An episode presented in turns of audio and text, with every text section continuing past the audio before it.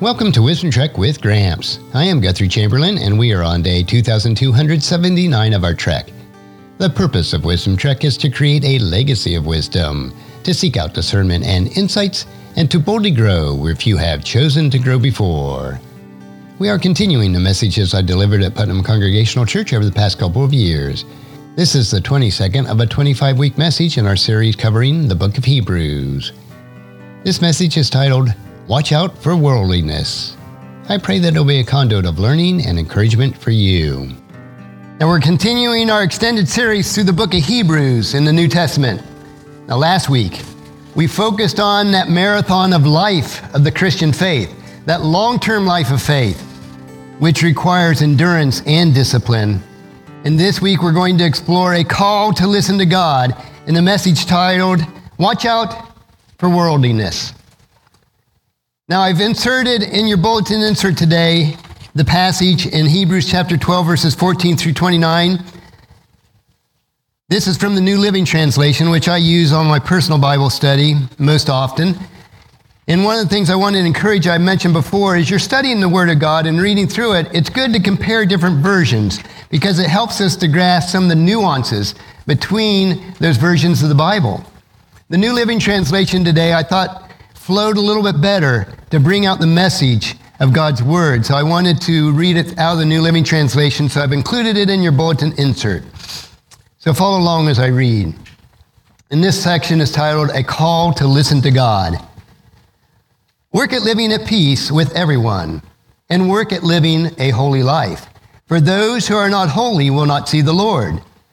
Look after each other so none of you fail to receive the grace of God. Watch out that no poisonous root of bitterness grows up and trouble you, corrupting many. Make sure that no one is immoral like godless or godless like Esau, who traded his birthright as a firstborn son for a single meal. You know that afterwards, when he wanted his father's blessing, he was rejected. It was too late for repentance, even though he begged with bitter tears. You have not come to a physical mountain, to a place of flaming fire, darkness, gloom, and whirlwind, as the Israelites did at Mount Sinai. For they heard an awesome trumpet blast and a voice of a terrible, so terrible that they begged God to stop speaking. They staggered back under God's command. If even an animal touches the mountain, it must be stoned to death. Moses himself was so frightened at the sight of this that he said, I am terrified and trembling. No, you have come to Mount Zion, the city of the living God, the heavenly Jerusalem, and to the countless thousands of angels in a joyful gathering. You have come to the assembly of God's firstborn children, whose names are written in heaven. You have come to God Himself, who is the judge over all things. You have come to the spirits of the righteous ones in heaven, who have now been made perfect. And you have come to Jesus, the one who mediates the new covenant between God and His people and the sprinkled blood which speaks of forgiveness instead of crying out for vengeance like the blood of Abel. Be careful that you do not refuse to listen to the one who is speaking. For if the people of Israel did not escape when they, re- when they refused to listen to Moses, the earthly messenger, we will certainly not escape if we reject the one who speaks to us from heaven. When God spoke from Mount Sinai, his voice shook the earth. But now he makes another promise. Once again, I will shake not only the earth, but the heavens also. This means that all creation will be shaken and removed so that only unshakable things will remain. Since we are receiving a kingdom that is unshakable, let us be thankful and please God by worshiping Him in holy fear and awe, for our God is a devouring fire. Now, last week in Hebrews 12, verses 1 through 13, it began with the strong image of running a race in verse 1 with endurance. Then it taught us to set our sights on Jesus Christ, setting aside all the hindrances and the sin that so easily entangles us. And then verses 4 through 11, the focus was on God's intense and sometimes painful training program to keep us strong during this marathon of our Christian faith. The author urges us to stay healthy, to persevere in the race that is set out for us, so that the grueling challenges that we face in life will not harm us but rather we should be healed, we restored, renewed, and refreshed in Him. The remainder of chapter 12 describes those who are healed and living a sanctified life, and that's what we're going to talk about today. The passage contains some of the most vivid, glorious languages in all of Scripture describing our salvation in Christ and our new position in His kingdom. The message in this section is simple. As we run that race of faith, which we need to, we need to watch out for worldliness. But worldliness isn't simply indulging in lust of the flesh and engaging in sinful activity. That's what we think of worldliness as. But worldliness isn't, is, that's just one form. Worldliness is also an attitude that priori- prioritizes the things of the world over the things of Christ. In contrast, the heavenly inheritance, that new covenant that is centered on Christ, is compared to the old covenant, the precepts of the law, and it presents us with a complicated choice, both to us and the audience of the original audience of Hebrews. We are to acknowledge Jesus is Lord alone, or we're to deny, deny or discount Christ as the Lord and going back to the old system that has been rendered obsolete. And we have to put our minds behind the Jewish eyes of the recipients of the book of Hebrews they came out of the Jewish system, the practices of the law, the synagogue, and all its rituals. And now they're being told that we're free in Christ. That's an old system. We now have a new system. Today we face the same thing, though, but we may not even realize it. It's that list of rules that we must follow in order to be considered spiritual.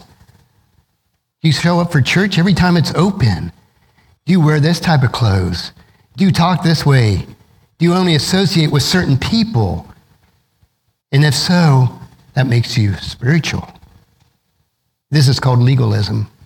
Yes, legalism too can be a form of worldliness. It's masquerading as a spiritual maturity. As we look into verses 14 through 17, in our marathon of faith, worldliness can ruin us. If we let it get the best of us, we'll soon slow down in our spiritual walk. We'll wear out and we'll fall aside.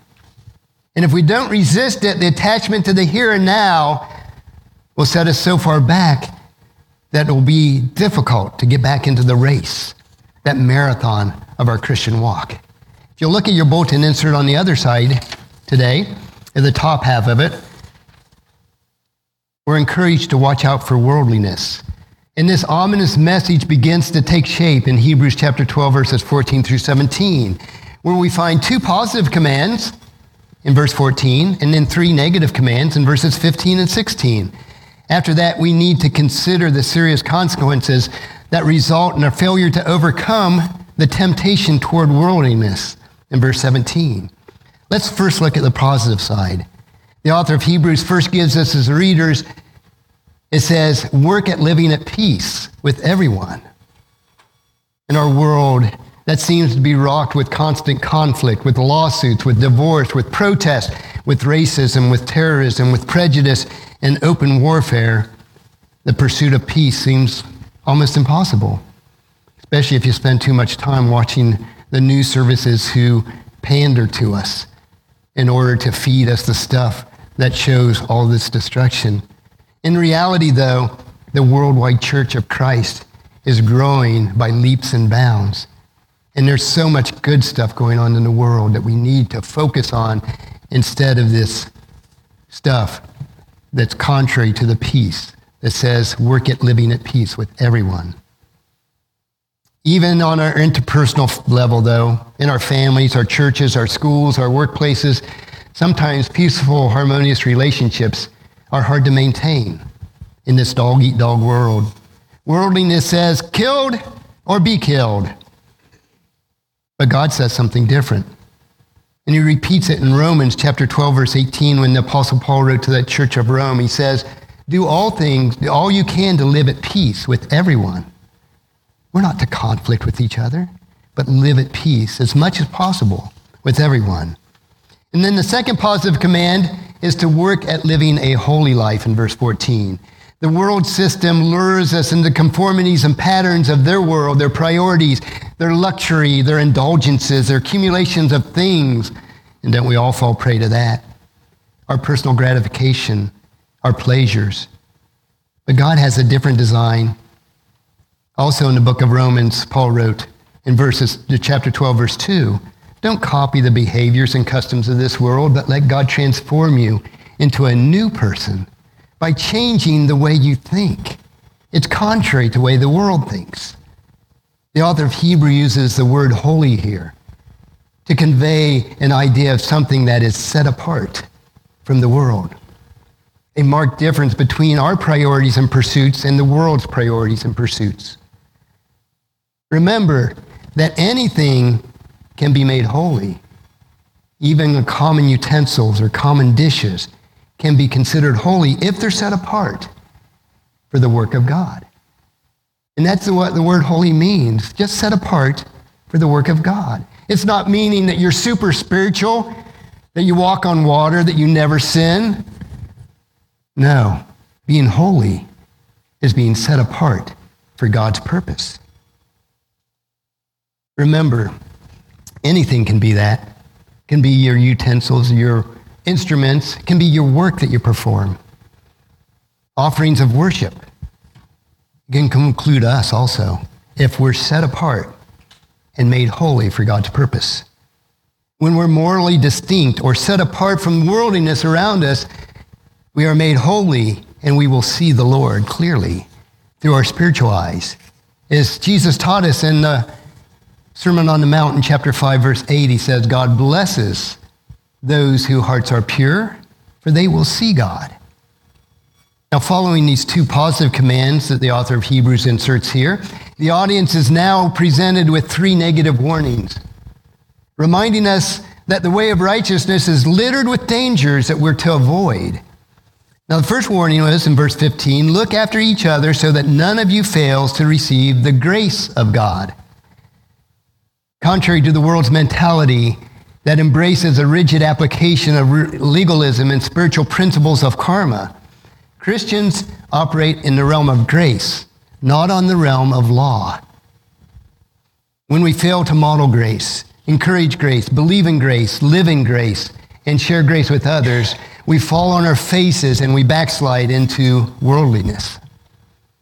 The second warning, it says to watch out that no poisonous root of bitterness grows up troubling you, corrupting many. The author employs an image that he drew from Deuteronomy chapter 29, verse 18, where the people of Israel were warned. And the verse says, I am making this covenant with you so that none, no one among you, no man, woman, clan, or tribe, will turn away from the Lord our God and worship these gods of other nations, so that no root among you bears bitter or poisonous fruit. So he's using that passage from Deuteronomy here in Hebrews.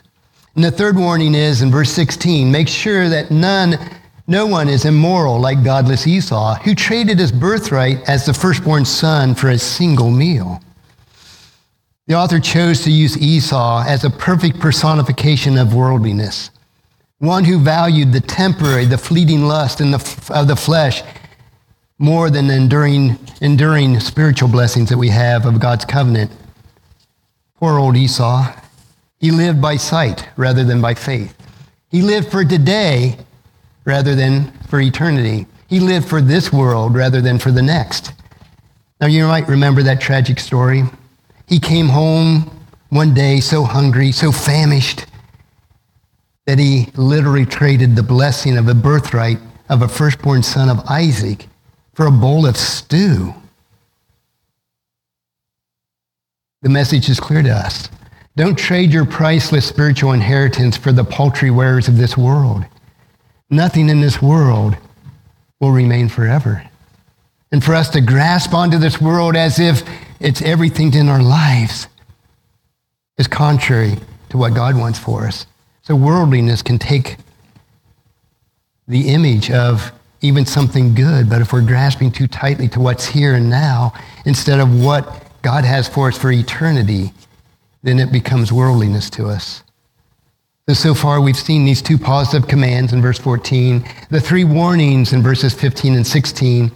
But now in verse 17, the author describes the serious consequences illustrated by this horrifying fate that Esau, after trading the spiritual for the worldly, after his stomach was full, foolish Esau finally came to his senses. He realized what he had done. He had sworn it with an oath that cannot be broken to forfeit his birthright to his younger brother Jacob. Now, Jacob was a schemer, but Jacob didn't force him to give up his birthright. He traded it for a quick meal that he slurped down with fleeting passions of self indulgence. But then, when he tried later in life to reverse that irreversible, he discovered that he had crossed a threshold into a condition that he could not undo. Verse 17 it says, You know that afterwards, when he wanted his father's blessing, he was rejected. It was too late for repentance, even though he begged with bitter tears. Esau had to live with the consequences of his choices. The cost of Esau's worldliness was losing something that was much more significant. He gave up everything for nothing. That stew was digested and out of his body that next day. It is a fact that God does allow us to have a free will to make choices in our lives. So we're free to choose on many things. But God has also established the law of planting and harvesting. Therefore, although we are free to choose, we are not free from the consequences of our choices. If we make a wrong choice, we may have to deal with those consequences throughout our lives. If we make good choices, likewise, the consequences of those good choices will build us up spiritually. So, the implication to the original audience of Hebrews and to us. It's clear.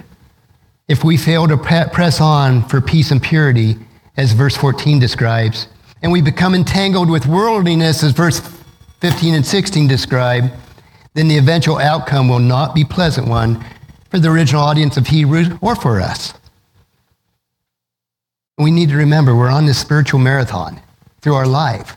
Sometimes our life ends what we might see as prematurely. Others live on and on and on, like Betty, like Janice, like Thelma. They're well into their 90s and still praising the Lord for it. It's a marathon. Not everything in life is easy for anyone.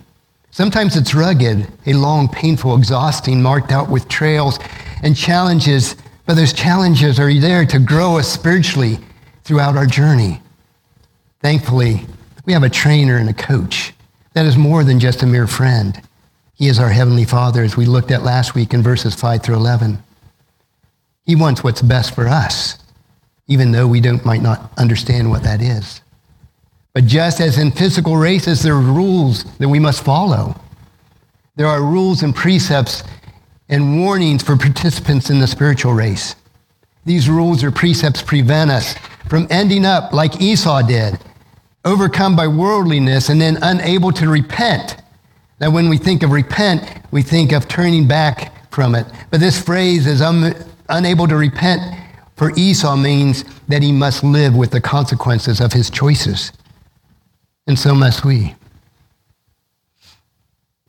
And then this next section is one of the vivid examples in all of Scripture. It's describing two mountains Mount Sinai, Mount Zion. The author leads us down the path of these two passes to the mountains. The mountain Mount Sinai was where the law was received. Mount Zion is our future. We can actually visit these two mountains physically. They're physically over in the nation of Israel. They're geographic historical places that we could visit today but the author is using them here as an illustration to, of two competing world systems. One which is temporary, worldly, and obsolete, which is Mount Sinai. The other, which is eternal, heavenly, and absolute, Mount Zion. The first represents a worldly approach to spiritual life, the laws, the regulations, the sensory approach to worship, where we get all worked up in the worship itself instead of the worshiping of who we should be worshiping. The other represents a heavenly approach to spiritual life, a life of grace, faith, hope, and love. The writer of Hebrews shows his audience that the representation of the old covenant is in stark contrast to the new covenant so that we can see where we stand before the Lord. The purpose of the law was to show how far short we fall of God in our own flesh. The purpose of Mount Zion is to show us the grace that God has given us. Mount Sinai represents the law and all its rigid requirements with frightening sound and images like trumpets and whirlwinds and fire and gloom and darkness and death. The author portrays a heart stopping fear that came with the delivery of the law, described fully in passages like Exodus 19 and Deuteronomy chapter 5. With the old covenant came fear and trembling, shock and awe. It was so horrifying, such a horrifying experience that even Moses, in verse 21, says Moses himself was so frightened at the sight that he said, I am terrified and trembling.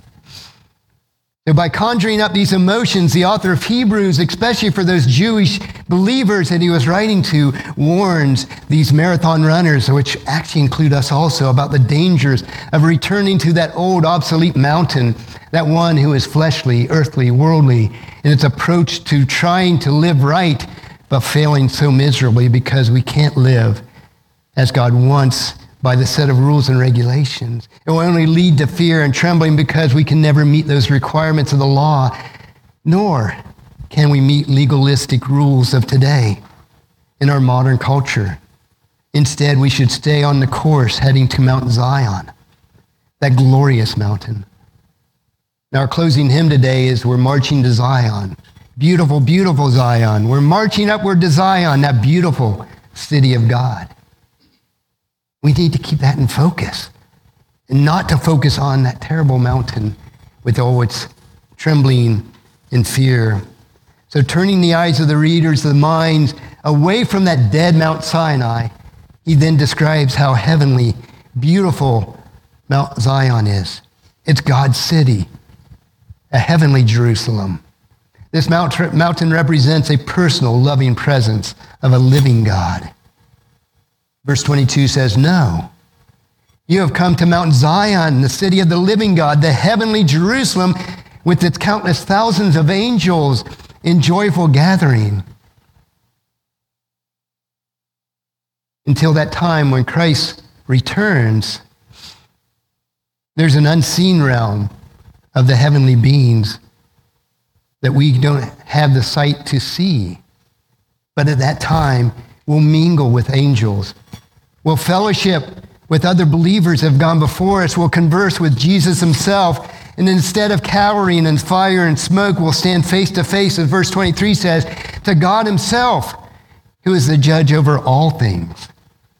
And when we do this, we don't stand there with knocking knees and trembling teeth.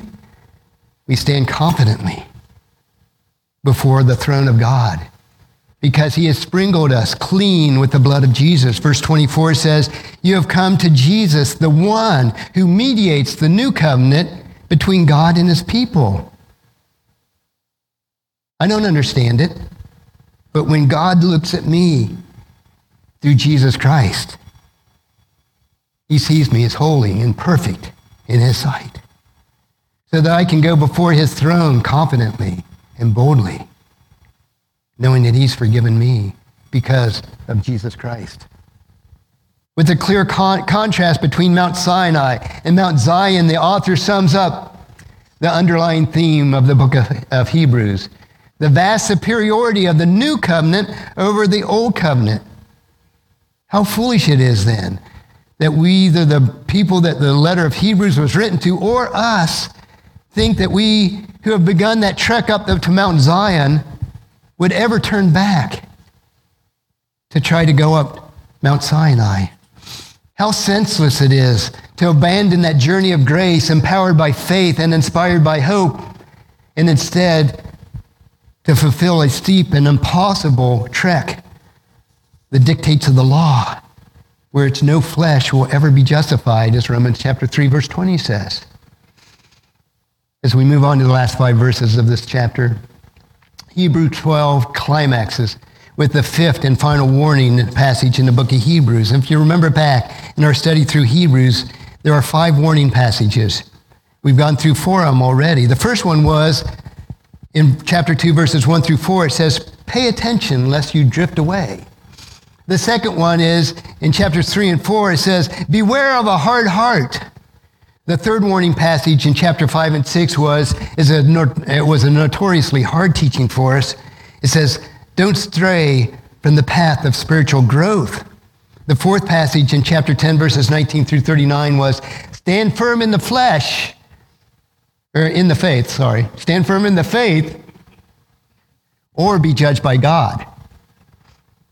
But now we're at the fifth warning passage. The book of Hebrews, and the author says in verses 25 through 29, don't turn away from him. The warning in this passage is the final call to those who have begun to stray from the path of Mount Zion, Zion and they start wandering back to Mount Sinai. In fact, the two warning blasts is from the author's megaphone. I didn't have a megaphone at home, so I'm using a wide mouth funnel. The first one is negatively described in verse 25. Be careful that you do not refuse the one who is speaking. In arguing from the lesser to the greater, if you remember, throughout Hebrews, he uses that Jewish form of argument where they start with the lesser and then they take it to the greater. It was used throughout the Jewish history when they argued with each other. And the writer reminds us that there's readers that those who refuse to listen to God under the old inferior covenant established did not escape judgment in verse 25. And here he's meant to recall us, recall both those Hebrews and us today, the destruction of an entire generations of rebellious Israelites as they wandered in the wilderness for 40 years. Now we have the words of God spoken directly from the lips of God's Son, Jesus Christ, the incarnate Son of God. And it was also spoken through the mouth of the apostles after Jesus was resurrected and ascended to heaven, whose message was given directly by God's Holy Spirit to them. In this final warning passage, we should go back and recall that first warning passage in chapter 2. Let me read those first four verses of chapter 2. So we must listen very carefully to the truth that we have heard, or we may drift away from it. For the message God delivered through the angels has always stood firm, and every violation of the law and every act of disobedience was punished. So, what makes us think that we can escape if we ignore so great a salvation that was first announced by the Lord Himself and then delivered by those who heard Him speak? And God confirmed the message by giving signs and wonders and various miracles and gifts of the Holy Spirit whenever he chose. Be careful lest you drift. Now, the seriousness of neglecting the salvation spoken by Jesus and then confirmed by the apostles underscores the reference to the coming judgment, which serves as a warning of absolute futility of placing our hopes in this world system, which leads us to worldliness. Now, quoting from the passage in Haggai chapter 2, verse 6, which I read earlier, the author of Hebrews looks forward to a time, and the author of Hebrews recorded this one verse that says, where God will shake the heavens and the earth. In this final cataclysmic judgment, all of creation, which he's described in verses 26 and 27, he says, When God spoke from Mount Sinai, his voice shook the earth. But now he makes another promise. Once again, I will shake not only the earth, but the heavens also. This means that all of creation will be shaken and removed, so that only the unshakable things will remain. I've spoken before at Christ's second coming, he will establish his kingdom. He will create not just a Garden of Eden, but a global Eden. And heaven will descend from, or Mount Zion will descend from heaven. The holy Jerusalem will come where we're global Eden, where we'll dwell and rule and reign with Christ forever, for all eternity. And this is what he's speaking about here. And it's in these things that we should place our confidence and hope. So the positive side of the warning came, comes now, using my megaphone again in verse 20, 28, it says, Since we are receiving a kingdom that is unshakable, let us be thankful and please God by worshiping Him in holy fear and awe. So that's the opposite of refusing the one who is speaking, as we were told in verse 25. Instead of neglecting the free gift of salvation, we should respond with joyful, grace oriented, referential worship and service to God marked with awe. Never forgetting, though, in verse 29 it says, Our God is a devouring fire, referencing back to Mount Sinai. The basis of the proper response is, in fact, that we have received a kingdom that is unshakable. We don't have to worry. We don't have to concern ourselves with the things of this world because we have a kingdom that is unshakable. So, what's the application today? And it's on the bottom half of your bulletin insert. Application of Hebrews chapter 12, verses 14 through 29 is we must resist a worldly mentality. Worldliness discounts and denies Christ as Lord. It exchanges the internals for the externals. It values preferences over principles. It loves the things of this world and shuns the things of heaven. It clambers up that dark, gloomy Mount Sinai and steers clear of the torchlit path of Mount Zion. It turns us away from God's warnings and retreats to unbelief. It invests time and energy in the doomed world that fails to plant hope and put our hope of anchor in a kingdom that cannot be shaken. Now, there's a stark contrast between the pursuits of worldliness and the pursuits of holiness, and it's made clear in this passage we've read today. But now what? What do we do with this information that we've gained? Let's take worldliness out of the theoretical realm and bring it into the practical. How can we resist this worldly mentality? Well, let's look at three reasonable steps in order to do so. First, we must adjust our pace after starting the race. As with any race, the starting block is just the beginning. You're in this marathon, and your marathon starts when you accept Christ as your Savior, and it ends in eternity. When Christ establishes his kingdom here on earth, he remakes Eden into a global Eden. It means a lifelong, day by day stretch over sometimes rough terrain.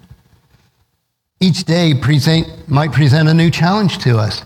Yes, we'll have good days that are sunny and bright and everything seems to be going well. Praise the Lord for that. There'll be days where the clouds are thick, the rain is pouring. Praise the Lord for that. Because during those difficult times, we're being purified, made holy for God. We need to realize that we're not running alone, nor are we competing with each other in this race to eternity. You're running a race of faith as a team. We here at Putnam and the church worldwide, all believers are running together as a team.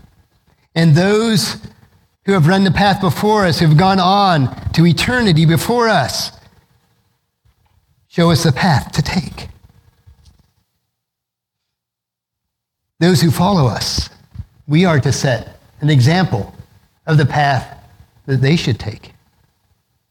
And we must not forget that. When we follow this trek, make sure you look around for mutual support and encouragement, both offering and receiving.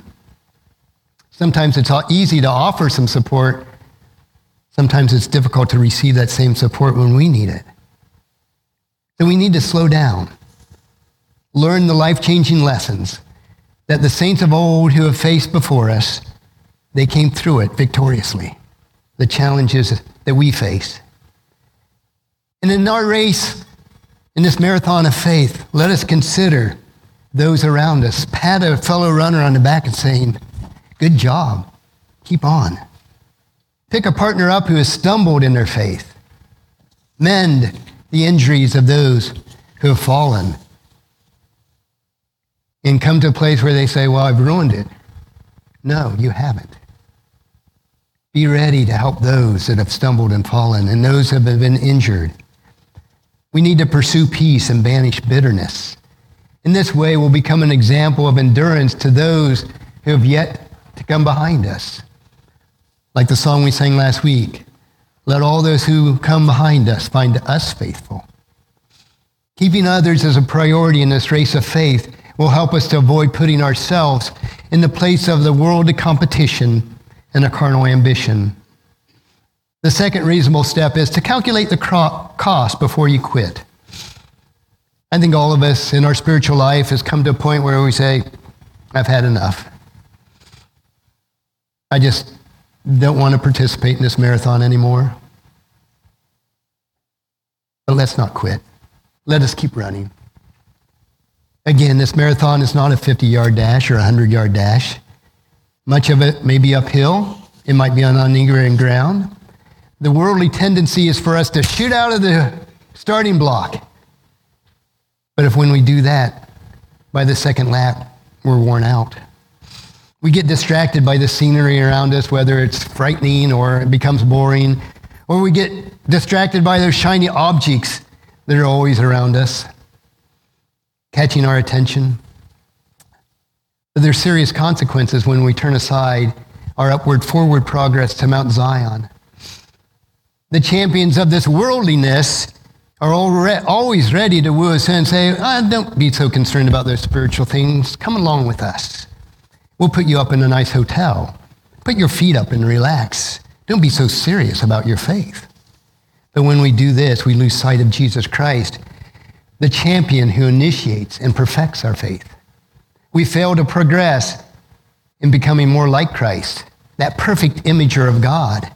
Our vision of God becomes clouded when we get distracted, and we no longer see him as an all powerful consuming fire, but sort of a warm, fuzzy glow off in the future under a horizon and then we no longer respect, respectfully respond to his, him, and we reject his word as irrelevant. Well, it doesn't apply to today. When this happens, we pay the price of his discipline, perhaps even wandering beyond the point of no return, as in the case of Esau, meaning that we start making choices that are contrary to God's precepts. And because of those choices, sometimes we get stuck with the consequence of those choices. But even with that, even if you've made some choices that aren't best in your life and you had some consequences for that, God can get you past that. To live a life that's pleasing to Him and honoring to Him, even with some of the baggage that we all carry. And the third reasonable step today is get a firm grip on the gift, gift of grace. So sometimes our marathon through this life is harsh Sometimes it feels grueling. Sometimes we get tired and just want to sit down. The Christian life is power, powered by grace, not law. It's powered by faith and not works. It's powered by love and not selfish ambition. Now, I'm not saying there isn't times where we just need to sit and relax in this life of faith, but use it to re-energize yourself so you can get back up and begin, continue running. How easy it is in our get what you deserve world to come short of the grace of God. How easy it is for us to settle for a bowl of stew instead of for the birthright that God has given us through Jesus Christ. How easy it is to lose our grip on the grace of God and not respond in gratitude, but in contempt. How easy it is to forget the distant glories of the heavenly Zion that beautiful mountain, falling prey instead to the worldly Babylon. How tragic to take the wrong turn and then I'll find ourselves all of a sudden climbing the fiery Mount Sinai instead of that beautiful city of God, Mount Zion. So don't fall short of God's grace. Don't neglect the grace of God that Jesus Christ has given to us to embrace worldliness because worldliness always leads to destruction. So, to encapsulate the passage today, don't settle for a bowl of stew when you have an inherited birthright as God's child. Keep running. We'll all finally finish our marathon, whether early in life or late. But we need to keep running. And at one day, when we all get to Mount Zion. We'll fellowship with angels, with those believers who have gone before us, and with everybody in the marathon with us when Christ returns. The next week, we'll start the final chapter in the book of Hebrews as we find ourselves standing at the crossroads of contentment and commitment. So I'd encourage you to please read Hebrews 13, verses 1 through 7 in preparation for next week's message. Let's look to the Lord in prayer. Father, we do thank you. We thank you for this beautiful imagery in this passage today. We thank you that we are looking forward and running up toward Mount Zion, that we no longer have to be in fear and trembling at Mount Sinai, realizing that nothing we can do would ever be good enough to be in your presence, but it's not about us, Father. We're just to be faithful, to put our hope and our trust and our belief in Jesus Christ as our Savior, because He is the one who mediates between us and you. We thank you for this. Now, as we take part in our communion, Father, help us to reflect on what Christ did for us, that we might have this place where we can come boldly before your throne, Father. We pray this in Jesus' precious name. Amen. I pray that this message was a blessing and a time of learning from God's Word. Thank you so much for allowing me to be your guide, your mentor, but most importantly, I am your friend as I serve you through the Wisdom Trek podcast and journal each day. And as we take this trek of life together, let us always live abundantly, love unconditionally, listen intentionally, learn continuously, lend to others generously, lead with integrity, and leave a living legacy each day. I am Guthrie Chamberlain, reminding you to keep moving forward, enjoy your journey, and create a great day every day. See you next time for more wisdom from God's Word.